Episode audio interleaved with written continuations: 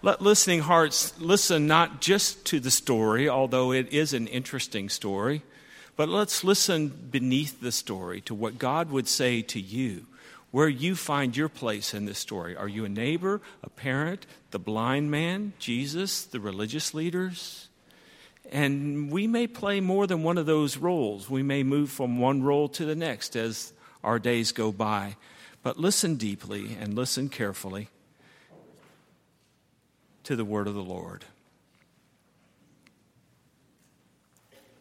As he walked along, Jesus saw a man blind from birth. His disciples asked him, Rabbi, who sinned, this man or his parents, that he was born blind? Jesus answered, Neither this man nor his parents sinned. He was born blind so that God's work might be revealed in him. We must work the works of the one who sent me while it is day. Night is coming when no one can work. As long as I am in the world, I am the light of the world. When Jesus had said this, he spat on the ground and made mud with the saliva and spread the mud on the man's eyes, saying to him, Go, wash in the pool of Siloam, which means sent. So the man went and washed and came back able to see. The neighbors and those who had seen him believe before as a beggar began to ask, Is this not the man who used to sit and beg? Some were saying, It's he. Others were saying, No, but it's someone like him. The man kept saying, I'm the man. But they kept asking him, Then how were your eyes opened? He answered, The man called Jesus made mud, spread it on my eyes, and said to me, Go to Siloam and wash. I went and washed and received my sight. They asked, Where is he? He answered, I don't know. They brought to the religious leaders this man who had formerly been blind. Now it was a Sabbath day when Jesus made the mud and opened his eyes. So the religious leaders began to ask him, how he had received his sight. He said to them, He put mud on my eyes, I washed, and now I see. Some of the religious leaders said, This man is not from God, for he does not observe the Sabbath. But others said, How can a man who is a sinner perform such signs? And they were divided. So they asked again the man born blind, What do you say about him? It was your eyes he opened. He said, He is a prophet. The religious leaders did not believe that he had been blind and had received his sight until they called his parents and asked them, Is this your son, who you say was born blind? How then does he now see? His parents answered, We know that this is our son and we do know that he was born blind, but we do not know how it is that now he sees, nor do we know who opened his eyes. Ask him. He's of age. He'll speak for himself. John writes, his parents said this because they were afraid of the religious leaders.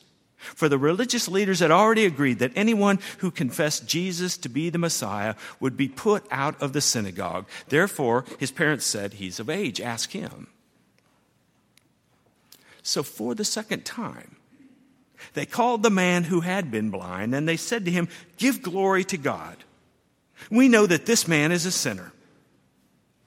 He answered, I don't know whether he's a sinner. One thing I do know that though I was blind, now I see. They said to him, What did he do to you? How did he open your eyes? He answered, I've told you already, and you would not listen. Why do you want to hear it again? Do you want to be his disciple? They reviled him, saying, You are his disciple. We are disciples of Moses, for we know that God has spoken to Moses. But as for this man, we do not know where he comes from. The man answered, Now here's an astonishing thing. You don't know where he comes from, and yet he opened my eyes. We know that God doesn't listen to sinners, but God listens to the one who worships God and obeys God's will, and never has the world before has it been heard that anyone opened the eyes of a person born blind. If this man were not from God, he could do nothing. They answered him, You were born entirely in sin, and you're trying to teach us? And they drove him out. Jesus heard that they had driven him out. And when Jesus found him, he said, Do you believe in the Son of Man? Who is he, sir? Tell me that I might believe in him. Jesus said, You have seen him, and the one speaking with you is he. Lord, I believe, he said. And he worshiped Jesus. Jesus said, I came into this world for judgment so that those who do not see may see, and those who do see may become blind. Some of the religious leaders said to him, Surely we're not blind, are we? Jesus said to them, If you were blind, you would not have sin.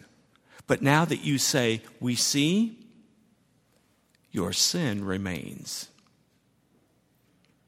May we hear deeply from the word of our Lord.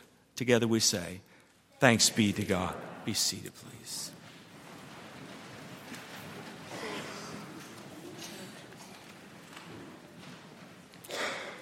We dismiss our children now for their time of worship.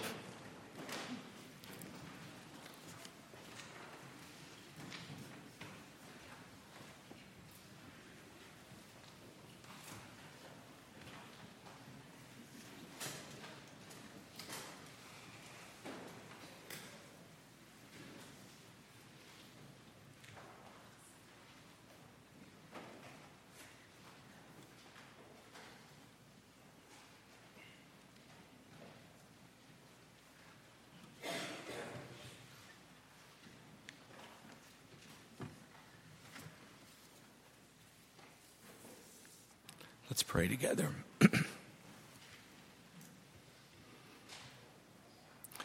Speak, Lord, your servants listen. Reveal your way to peace. We gather this day as we do every Sunday, but we are always aware of your capacity to surprise us with deep truths that reveal to us things we've never seen before. May blind eyes be opened through the power of your love revealed in Jesus, in whose name we pray. Amen. So Jesus' disciples assumed that this man is blind because, well, frankly, just because someone deserves it. Someone did something wrong, this is the consequence. Rabbi, who sinned, this man or his parents, that he was born blind? Somebody's done something wrong. They're like many of us. We like a world that is ordered, that makes sense, that is concrete and sequential, and things follow in a certain way. You do good, good happens to you. You do bad, bad happens to you.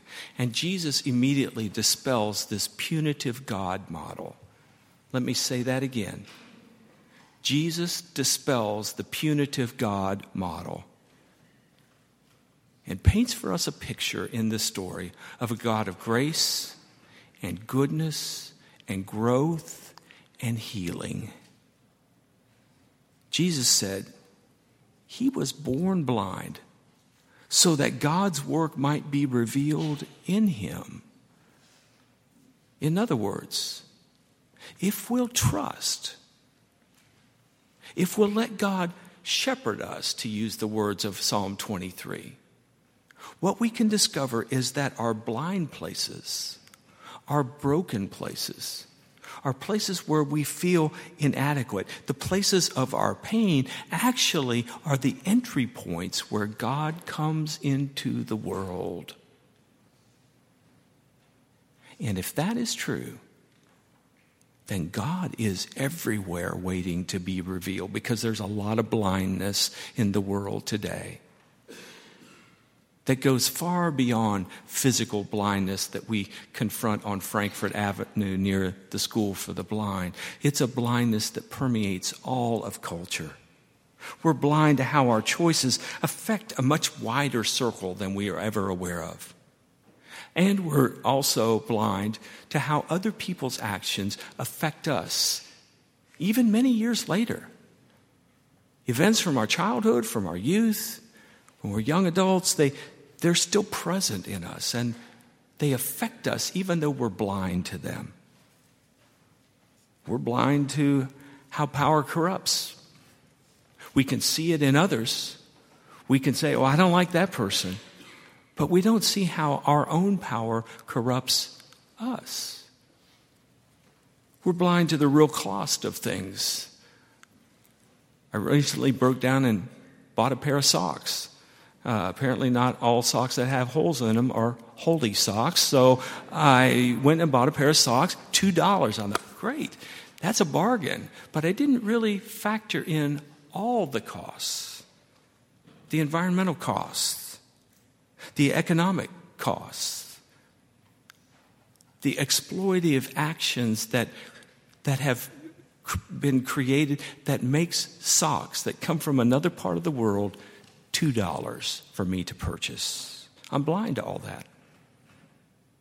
I'm blind to how my ego, or what Paul calls the flesh, leads me around by the nose, making me care about things that really aren't that important in life. Think about it.